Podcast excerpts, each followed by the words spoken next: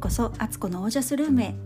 オージャスとはアーユルベーダの言葉で活力生命力。このチャンネルはオージャスにあふれる自分を目指して日々楽しみながら暮らしている私がお送りします。皆さんこんにちは。ごきげんよう、えー、今日はですねミサゴ先生の本「鬼ババ化する女たち」の最終章です。第5章のところを紹介していきたいと思います。これもね昨日の第4章が真骨頂であったらここはもうまとめ上げの章なのでねさらにさらに加速して、えー、山へ山へと上がっていく感じでした。昨日のね第4章は本当にもうミサゴ先生切り込みましたねっていうぐらい内臓の深いとこまで切り込んだナイフがね、皆さん刺さったかもしれないですけど今日は。でもそれでも根底にこの本の根底にはミサゴ先生の根底には愛があるなって思いました。では早速いきます。第5章世代をつなぐ楽しみを生きる、えー、総婚のすすめということでここの章ではあここの段落では、えー、早く結婚した方がいいよってことを言ってますね、えー、ちょっと引用していきます、人間の本来の欲求の一つであるはずの世代をつないでいくことの喜びについて、えー、考えようと思いますと。えー、これがえっ、ー、とですね、えー、もし二十歳ぐらいで子供を産んでいたら、えー、女性は45歳ぐらいになった時にもう子供は成人していて、えー、手を離れてると。だからそこから仕事の本業にあの腰を据えてねやったらいいんじゃないかというふうにね進めてます。でよく考えてみると、え、20代の頃と40代の頃、まあ、これ美佐子先生の感想ですけど自分が同じレベルの仕事をね二十歳の 20,、えーと、20代の時と40代と比べてみると、えー、同じようにやってたかっていうとそれは違うと、まあ、40代の方がより深く、えー、仕事の成果というかねそういう深いレベルで仕事ができてたと。で子どもの子育てとか妊娠出産に向いてるのは20代だよってあの若い方がいいよっていうふうに言ってますね。だから若い間に子供を子育てしてしまうといいんじゃないかと。でそれでえっ、ー、と子供の手が離れてねそっからフルに仕事に復帰するっていうのがいいと。だけど子育てしてる間も仕事はゼロにしない方がいいというふうにでそうすると今の日本って仕事ってその会社員とかでね入社したと思ったらすぐ「はい妊娠しました」っていうふうになかなか許されない社会だと思うんでそこの部分とかは先生は仕事はどんな仕事でも引用しますねどんな仕事でも良いのです。家にいるだけでなく今の社会構造とのつながりを切らないという意味で社会の中での仕事を少しずつでもキープするということが大切ではないかと思いますと言われてますね。なるほど。はい。そして次、えー、仕事はゼロにしなければいい。こちらもちょっと引用していきますね。いくつか。女の人もやはり仕事をした方がいいですねと,、まあえーとそれでえー、子供を育てる期間の女性は仕事をするということに対してゼロにさえしなければ良いの良いのではないかと思うのですと。え、っとですね二十歳ぐらい20歳ぐらいの人が子供が生まれてすぐに働くのが大変だと言っても逆に考えると23時間ぐらい子供から離れているのも双方にとっては良いわけです。ずっと子育てだけに向き合っていると煮詰まって苦しくなってきます。だったら数時間子供を預けてその間別に創造的な仕事でもなくても良いですからどこかで自分が子育てと違うこともしているということを少しずつ積み重ねていくのがいいと思うのです。ねなるほどねって感じ。ここもね。そうですよね。本当にやっぱ子育て育休私は子供2人目までの時は会社員だったので育休を取ったんですけどそれはそれで、えっと、本当にあこんな夏休みみたいな長い夏休みって1年間ぐらい取れる夏休みなんて学生以降っていうかね学生時代でもそんな長い休みはないですけどなんかすごく「わいご褒美」って感じで喜んでたんですけどでもなんかどっかえー、社会から離れてしまってるっていうかなんか自分にはなんか何も価値がないような感覚に襲われたりしたんですけど、ね、だからこう子供と一緒にいてもせっかくいるのに楽しめなかった時期ってあったんですよね。そう思うと本当にあのワークシェアみたいな感じでね23時間だけは行くとかなんかそういうそれをシェアして1人分の仕事を23人で分けてやるとか本当そういう風にね世の中がなるのがいいなって思います。はいそしてまた引用します。子供はやっぱりガーッと性欲が出て体も元気なうちに産んでしまって元気なうちに育ててそれがあそれで自分が30を回った頃には子供はもう小学校高学年というようになっていたら体も楽で良いではないかと思いますと。そうですよね。確かに。本当私子供を産んだ時第一子は32歳で産んだんですけどいやいやいや本当に子供を産むのって1年でも若い方がいいわってその時思ったんですよ。1年どころか1日でも早い方がいい気がしました体にとってはだから末っ子んだのが38だったのでやっぱその32の方の時の方がまだ元気だったし馬力があったんですけどもう本当に40近くで産むとかなりね回復にも時間かかったなという感じです。そして次体を張って母親を守る大人が欲しいと、えー、そうお母さんがその若くしてねこう子供を見なさいって勧めるとそんな若くして子供育てられるのかって言われるけどでもそれが心配だったら周りが助けましょうと。今は周囲が冷たすぎます。これ引用です、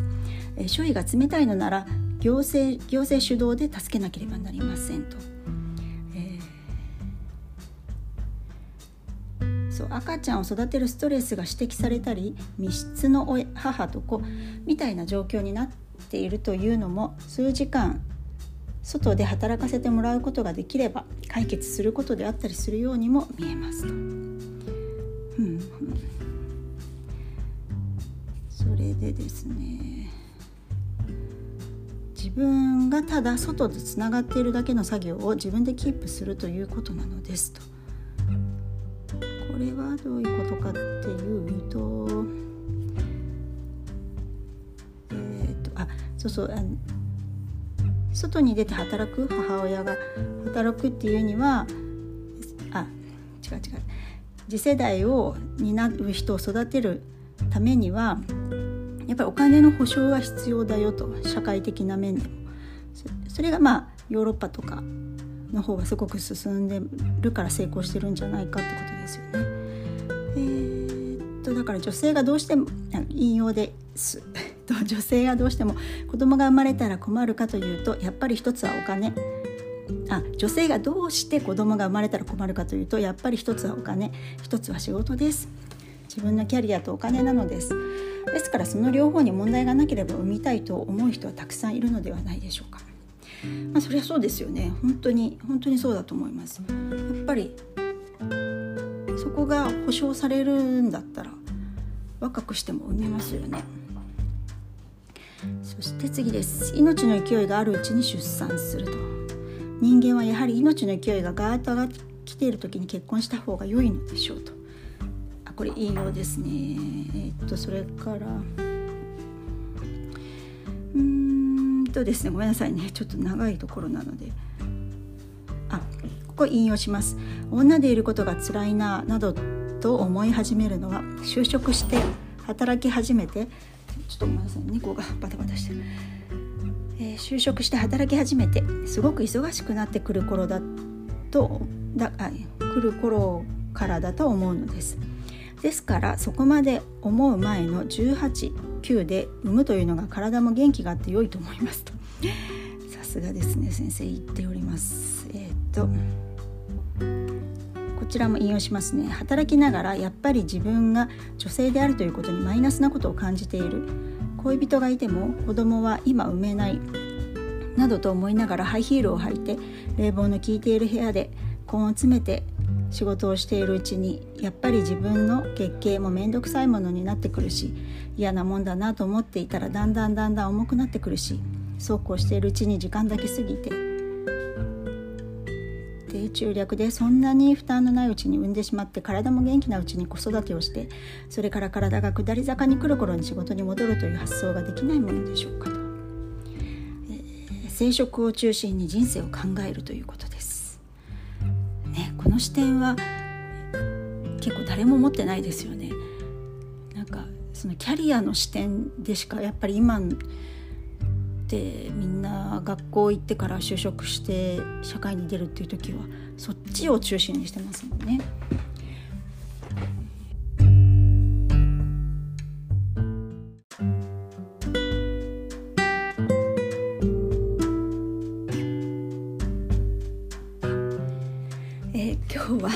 猫が猫が部屋に入ろうとしてもうドアノブにジャンプしてバタバタバタバタして振り返ったら後ろに猫がいた状態でした。はいまた再開します、えー、次です。セックスするなという性教育。若者に子供を産んでほしいのに生体験や生殖の喜びというものを全く伝えきれていないのではないでしょうかと。セックスするのは素晴らしいことなんだとか愛情の愛情を持つというのは素晴らしいことなんだよとか2人で生きていくことに対する希望みたいなものを投げかけた上での性教育でないと本末転倒だと思うのですと。今の現代の性教育についてね美佐子さんがそう言われてますね。本当ですね。そして次は授かった命は愛するという発想。こちらはですね美佐子さんはあの元旦那さんがブラジル人でブラジルに住んでたことがあってでそこでのエピソードをね紹介されてるんですけど、まあ、姪っ子が、えーと、大学に入ったら妊娠してしまったと。でそれでじゃあどうすんだってことにあの親族、ファミリーでねこういろいろ話し合った時にもうみんなが、えーと、力になるよって、えー、自分が子供引き取ってもいいよなんて言ってくれるおじさんもいたりとかそういう人が3人ぐらいいたとかね。で我々、えーと、家族であるタチアタチアーナって女の子がね妊娠しちゃったんですけどタチアーナもその子供もとっても愛してると。だから絶対子供を産みなさいと、えー、今育てられないタチアーナが育てられないなら引き取って育てるよって。で本当みんな家族全員でもう素晴らしいよかったよかったみたいな風に妊娠してよかったよかったみたいな感じに家族が1人増えればあのよかったよかったっていう感じだったんですって。でえー、ここ引用します。親戚の子供をみんなが愛しているのは当たり前じゃないか。その子が自分だけで問題を解決できないと言ってきているのだから大人の僕たちは何とか手を差し伸べて当たり前だ。日本では困っている若い人が家族若い人を家族が放っておくのか？と聞かれたそうなんですよね。いや本当に結構日本と真逆だなって。日本だったら結構妊娠若くして妊娠しちゃったらそのこと結構隠して自分だけでなんとか対応しようと思う子が多いと思うし家族に相談したところで「やったよかったよかった産みなさい」なんてほぼ言われないんじゃないかなと思うんですよね。なんか結構ねそこはそういう日本の建前みたいな部分がすごく世間体とかそういうことが働いてる気がします。でもこんな風にね妊娠しちゃったんだけどって言ったらみんな喜んでくれて「いやいや僕たち可愛がるよ」って「引き取ってもいいよ」なんて「みんな助けるよいつでも」なんて言われたらもうめちゃくちゃ嬉しいと思うし幸せなことですよねなんかあ自分は守られている中で子育てができるんだって言って安心して出産できるしでこのタチアーナちゃんは結局ちゃんとあの結婚して、えーと子供もねあの生まれて無事生まれて大学でまた復帰して勉強してっていう風になったそうです。えー、とですね、日本にもいた総婚の民ってことで日本に昔サンガとサンガあサンカと呼ばれる山の民がいたんですよね。で今その文化は途絶えてしまっていると言われているんだけどサンカのここ引用します。参加の知恵はつまり思春期のセクシュアリティを抑圧すると自らの体や相手の体を大切にしなくなるのでそれを避けるために早くに結婚させるそうすればその後ずっと仲良くお互いが成長していくようになり90代まで性生活なるような夫婦になるということです。現在行われているような実施学習実地学習を伴わない性教育は単なる性性知識教育であり実際にさせてもらえないことのちことの知識だけを入れることはどんなにかわいそうなことかと、えー、日本の村にのあ予売の風習などを研究されてきた赤松圭介氏の本に書かれているそうですね。うん、確かにね知識だけはあるって感じですもんね。えー、と出産を選び取る若い女性の増加、えー、私たちは今までそう否認ばかりを若い世代に進めてきたんじゃないかと。でうん少子化を本当に考えるのであれば妊娠中絶につながっている若い層の妊娠を支援していったらいいんじゃないかと。そしてえーと、そう子供を産んでから勉強にねあの学校に戻ったりとか子供を育ててから仕事に復帰するっていう考えをもっともっと広げていいんじゃないかってことがね書かれてますね。確かにねなんかそうすると日本ってやっぱり横並びだからなんかみんな何歳になったら同時にこうなんとか学校へ行ってなってこうなって社会人一緒にせーのっていう風になるっていうのがどうしてもやっぱ根強くてでもだいぶねなんかこれから変わっていきそうな気はするんですけど本当にもっと自分の人生を自分のタイミングで決めていくっていう風に当たり前にやっぱりなるべきですよね。そして家族の楽しみえー、これ引用しますね。今いろいろな家族があります。お父さんお母さん子供だけではなくてホモセクシュアルの家族あるいは友人としての家族。いろんな家族の形態があっていいと思うのですがやはりそこに共通する家族の機能とは何だったのかと考えるとセクシュアルなことを含めて何か次の世代に知恵を伝える。次の世代に自分たちの生きてきた証を証である知恵を手渡していくことではないかと思うわけです、えー、子供がいなかったとしても地域の子供あるいは次の世代全般に対して自分たちの責任について伝承していくということが家族の機能だったと思うのです。ねそうですよね家族の中にセクシュアリティって本当今って結構薄いですよこの次の段落でもそれをそれを受けて、えー、子育てにエロスが足りないと。引用です。お父さんとお母さんがみんな男と女として生きていないということに子供が絶望を感じていくようなところがあるように見えるのです。あんな風なんじゃ全然楽しそうじゃないと思いながら親を見ている。大人がやっていることというのがちっとも楽しそうじゃない。大人ってなんだか大変そうなだけで全然楽しくないのだと子供たちが捉えています。家の中にエロスが足りない。思春期を迎えて女になっていくような子供たちが家の中で目にする母親の姿に憧れられない。ということはすごい失望につながることなのでしょう。女として生きていくことを全然楽しそうじゃない。そんな母親の姿を見て女としての自分の将来に希望を失っていると、うん、ね本当そうですよね。子供たちにどういう背中を見せるかってやっぱり常に意識しておくべきだしそれが家の中で夫婦仲良くパートナー同士が仲良くしておくしているっていうのは何よりの性教育になるんだなと思います。え、またさらにこれを受けて次の章は、えー、大人になる楽しみを教えよう大人になると何が楽しいかといえば昔はセックスができるということに尽きたわけでしょう今はそれが楽しいというイメージを全然伝えられていないというか陰微なものとしてしか伝えてないように思いますと。そして、えー、昔はこう斜めの関係があったってことをね斜めの関係の勧めを美佐子さんしてるんですけどあの近所のちょっと年上の大人の人たち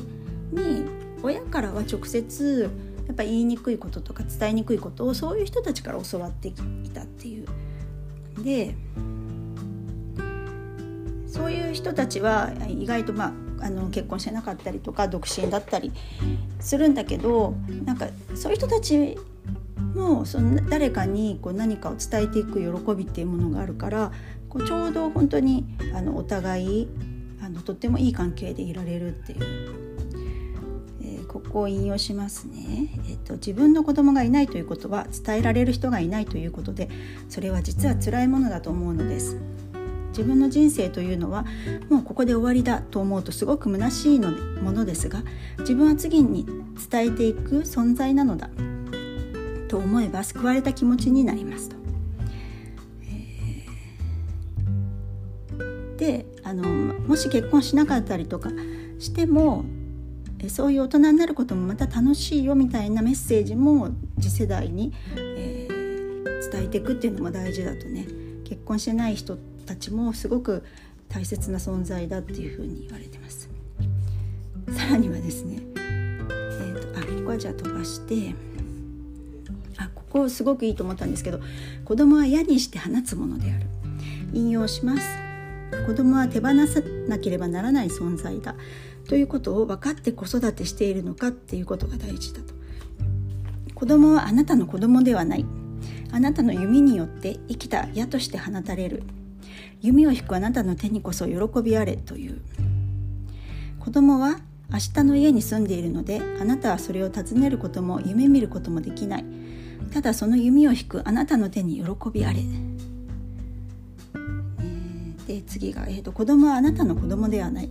生命の渇望からあなたを通ってくるものをあなたに預けられているあ渇望からあなたを通ってくるものをあなたに預けられているだけなので愛を与えることはできても心を動かすことはできない。ね本当になんか子供をコントロールしようなんてあのお門違いで子供は子供の人生があり子供は子供のその子供の世界を生きていく。で親としてはそれの通り道になっただけとかその子供を放った矢の方じゃなくて弓だよっていう。でもそのそれをしたことに喜喜そこを喜びなさいって。めちゃくちゃ深いところですよね。この、あの弓の例のところは、えーカーリル・ギブランさんという方が書かれた「預言者」っていう本に出てくる、えー、詩だそうです。素晴らしい詩ですよね、えー、母親の軸がないとしつけができない。子供をしっかり育てるためにはお母さんが軸を持っていることが何よりも大切です、えー、えー、っとですね。ここも引用しようかな。女性というのは自然に任せて自分の体に向き合っていれば子供が生まれる頃には自分の軸がぶれずにしっかり子供と向き合えるとそういう風になっているのだと思います。そこに今は手を入れすぎているのです。月経もなかったことにしてナプキンに頼って垂れ流しでお産も医療任せ人任せになってしまっている。それでさらにセックスレスです。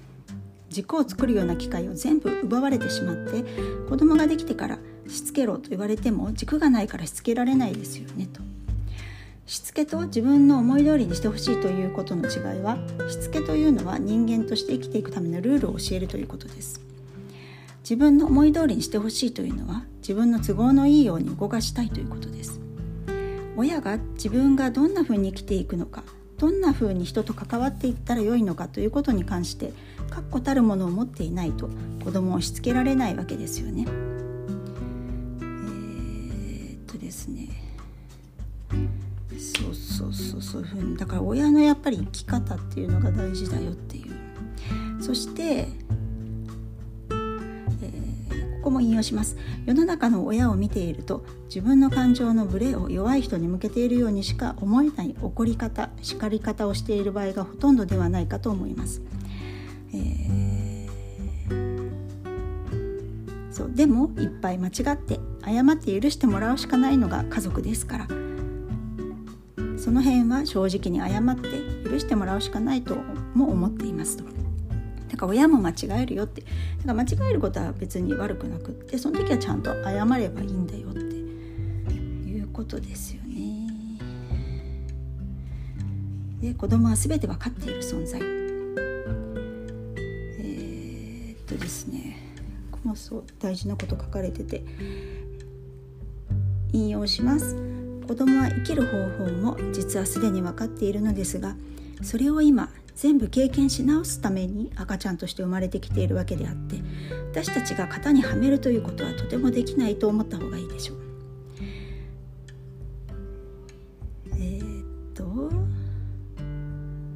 親と子1対1としての付き合いになるわけですが相手が思っていること分かっていること以外は実は伝えられないというのが人間と人間です。母親の側に余裕がないとそこまで思いを致すことはできなくなってしまいます。お母さん自身がどういうふうに生きるか。生きていく上で世の中を見る目。こういうことが大事なのだという確信が必ずできますと。あ出産にこだあの出産するとそういうことが出てくるよと。そしてそれをベースにして子供に接することができるのでお母さんがすごく楽になるのだと思い思うのです。とだからやっぱり出産っていうのが大事だということをねまたここでも繰り返しメッセージとして伝えられてます。そしてまたブラジルでの生活のことが書かれててブラジルでは子供をせかすことってほとんどないそうでそれはピサゴさんの分析で言うと多分ちっちゃいうちからすごくしっかりと受け止められて育ってきているからじゃないかと。で、えー、次の章にもあるんです。結構やっぱりあの、うん、スキンシップがあると、ハグしたりとか、まあ、握手ハグキス。なんか常にこう男女も関係なくね大人も子供も触れ合っている文化だからだからそこそういうふうにみんな育ってきてるから当たり前にその言葉以外の部分でもお互いをこう大切にし合っているメッセージを、えー、コミュニケーション取れててだから自分っていうものをみんな結構自己肯定感が高いってことでしょうね。で日本だって昔から縁側で膝に頭乗せてもらって耳垢掃除してもらうとか、えー、結構お風呂一緒に入って背中を流すとか肩を揉むとか日本なりのそういう触れ合いがあったんじゃないかとそれが今はねかなり少なくなってしまっていると。で人としての欲望として魅力的な人に会ったらその人に近づきたいし触れたいし身近に感じたいっていう欲求があると。なんか別にそれを性的なものにしなくてもとにかくあのそばに行ってみたいって触れたいっていうその程度で結構そういう欲望って満足できるはずなのにはずだしそれがとても健康的で穏やかになっていくんじゃないかと。でそれをまた受けて次の段落では体の欲求と援助交際ですね。だから援助交際のことをついて書かれててここも結構美佐子さんのこの本のバッシングの対象になってるんですけどあの援助交際を、まあ、ある意味なんかそれ美佐子さん的にはあの中高生の女の子とおじさんたちっていう普段だったらあまり交わらない世代同士が誰からも抱き留められていない世代同士の慰め合いのように見えるとだから根源的なこう欲求なんじゃないかってことを書かれてるんですよね。えーで日本っていうのは相手に触れ普段は絶対触れないんですけど触れたら逆にもう最後までしないといけないっていう風に変な極端な思考になってるとそれがそれなんじゃないかってことですよね。うん、なるほどそして次があとおばあちゃんも受け止められてない今の日本ではってことですね。なかなかこういい性生活がなかったりとかまあそれがもうセックスレスになってしまっているとか子供を産んだんだけどあまりいい出産ができなかった。世代が今のおばあちゃんたちぐらいから始まってると。だからみんながこうやっぱりイライラしているというかね余裕がなくなっている。受け止められてない自分のその満たされない感っていうのでみんながこうトゲトゲしちゃってるっていう風に言っますね。でこれ面白かったのが、えー、次のところで昔話が伝えていた体の知恵ってことで下切りスズメの話が出てくるんですけど下き下をき、えーと、スズメの舌を切っちゃったおばあちゃんっていうのは、えーと、この話はセクシュアリティの問題として読めると。おばあちゃんはそのおじいさんがいつも自分のことをあんまりねえーと、大切にしてくれない感じで、えー、拾ってきたスズメをね怪我したスズメのことばっかり可愛がってるからそれをおばあさんは嫉妬して舌を切っちゃったと。でもそれでもスズメのことが気になっておじいさんはスズメを探しに行ってしまったっていうのであのおばあさんまたそのね嫉妬心の鬼になってるからそこのスズメのところ行ったらスズメのお宿に行ったら、え大きいつづらと小さいつづらどっちが欲しいですかって言われておばあさん強欲だから大きいの選んだら中からお化けが出てきたみたいな話だっていう。ねえー、と桃太郎も、えーと私たち聞かされていたのって桃を割ったら中から桃がね桃太郎が生まれたよって話だけど実際は本当はあの桃が川から流れてきてその桃を家に帰っておじいさんとおばあさんが食べたら元気になってで、えーと、子供を作って子供が生まれたよっていう本当のおばあさんの子供が桃太郎なんだよって話だったんだけど教科書を明治時代にこれをねあの載せるってことになった時にこれはまずいだろうっていうのでぼやかして桃を切ったら桃から生まれてきたっていう風に変えられて一番大事な部分がねあの割愛されちゃってんだよっていう。だけど本当はそういう話だったよって。桃は回春の薬だったんだっていう。ね。需要競争の薬だったってことですよね。そう。でこれが最後の方がえー、っとあここも大事なところで子供は親を許すために生まれてくると引用します。親になるということは子供に許されるということなのだと思うのです。子供は親を許すために生まれてくるような存在と言ってもいいと思います。親になることは許されることを学ぶことです、えー、満たされない思いを抱えているような自分の親を許さなければならないことにもなると。同時に受け止められなかった世代の親たちをここで受け止めていく役割というのが私たちの世代に出てきていると自覚しています。ね、だからみんな許されたいし許したいんでしょうね。えー、で最後はもう女性は体に向き合うしかないと引用します。世代をつないでどうやって気持ちよく生きてすっと枯れていくかどうやって満たされた一生を送るかということを考える時やはり女性は体に向き合うしかないのだと思います、えー、一番大切なのは今体を持ってこの時を生きているということだけだと思います体はいずれ捨てていかなければならないものなのですから今今回持ってきた体を大事にするしかないですね。とそれはすごく思います体って乗り物この世を生きるための乗り物であってやっぱりそこを大事にしてなるべくこう故障しないようにして、えー、生きていくっていうことがこの人生をうまく乗りつないでいく術なんじゃないかなって私も普段から思っています。そして最後のところかな。自分の体を良い状態にする。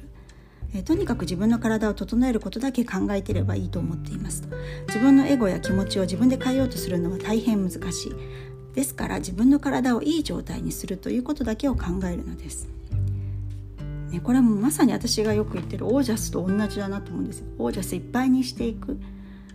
てことでなんかいろんなことが総合的に全部うまくいったりするんですよね。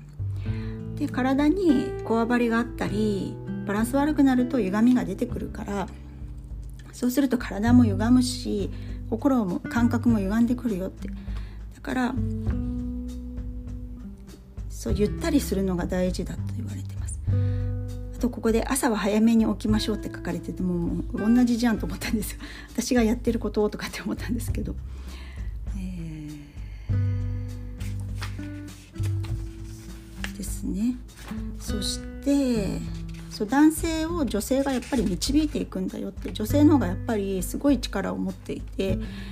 だからこそ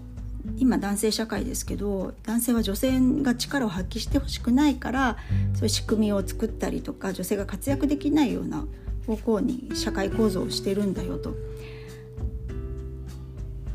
そう思うとあれ？なんかすごいもったいないことしてるって感じですよね。もっと体中心に女性って体中心に自分の人生を生きていってそれが多分男性と戦うような形での女性性の復活ではなくって女性性が活発になると男性をも抱き込んでいける柔らかく包み込んでいけるそれ男性もリラックスして幸せな気持ちになれるってものなんじゃないかなと思うんですよね。最後のの締めは美佐子さんの言葉は女性が自らの体を持つ力について今一度気づいていただきたいものですということで締められているまた今日もめっちゃ長くなりましたけど 後書きに書かれているところでそう今から育っていく幼い人少女たちには新しい希望を語りたいものですと、えー、多くの方この本がこの伊佐子さんこの本を書かれてこの本が多くの方の手に渡り読まれてで研ぎ澄まされて次の世代に希望として渡されていくことを望んでいますって書かれててもそこにすごくね もう感激の嵐という感じでした。本当に、えー、読み応えのある本ですので、えー、私もね改めて読んでみていろんなところがまた新しい気づきでしたしやっぱり直感として私もやってきたことですけど自分の体で生きていくっていうことがどんだけ大事かってそこに素直になっていくことが 後ろに子供がいました。が、えーと、どんだけ大事かっていうことを改めて考えるきっかけになりましたのでもしあの興味ある方は是非あのこの本をあの原原書で読んでいただきたいなと思います。そして何かご感想あったら是非あの私の LINE 公式 LINE の方を登録してもらって、えー、ご感想いただけたらさらに嬉しいです。はい長くなりました、えー、今日はこの辺で。皆さんの暮らしが自ら光り輝きオージャスにあふれたものでありますように。オージャス。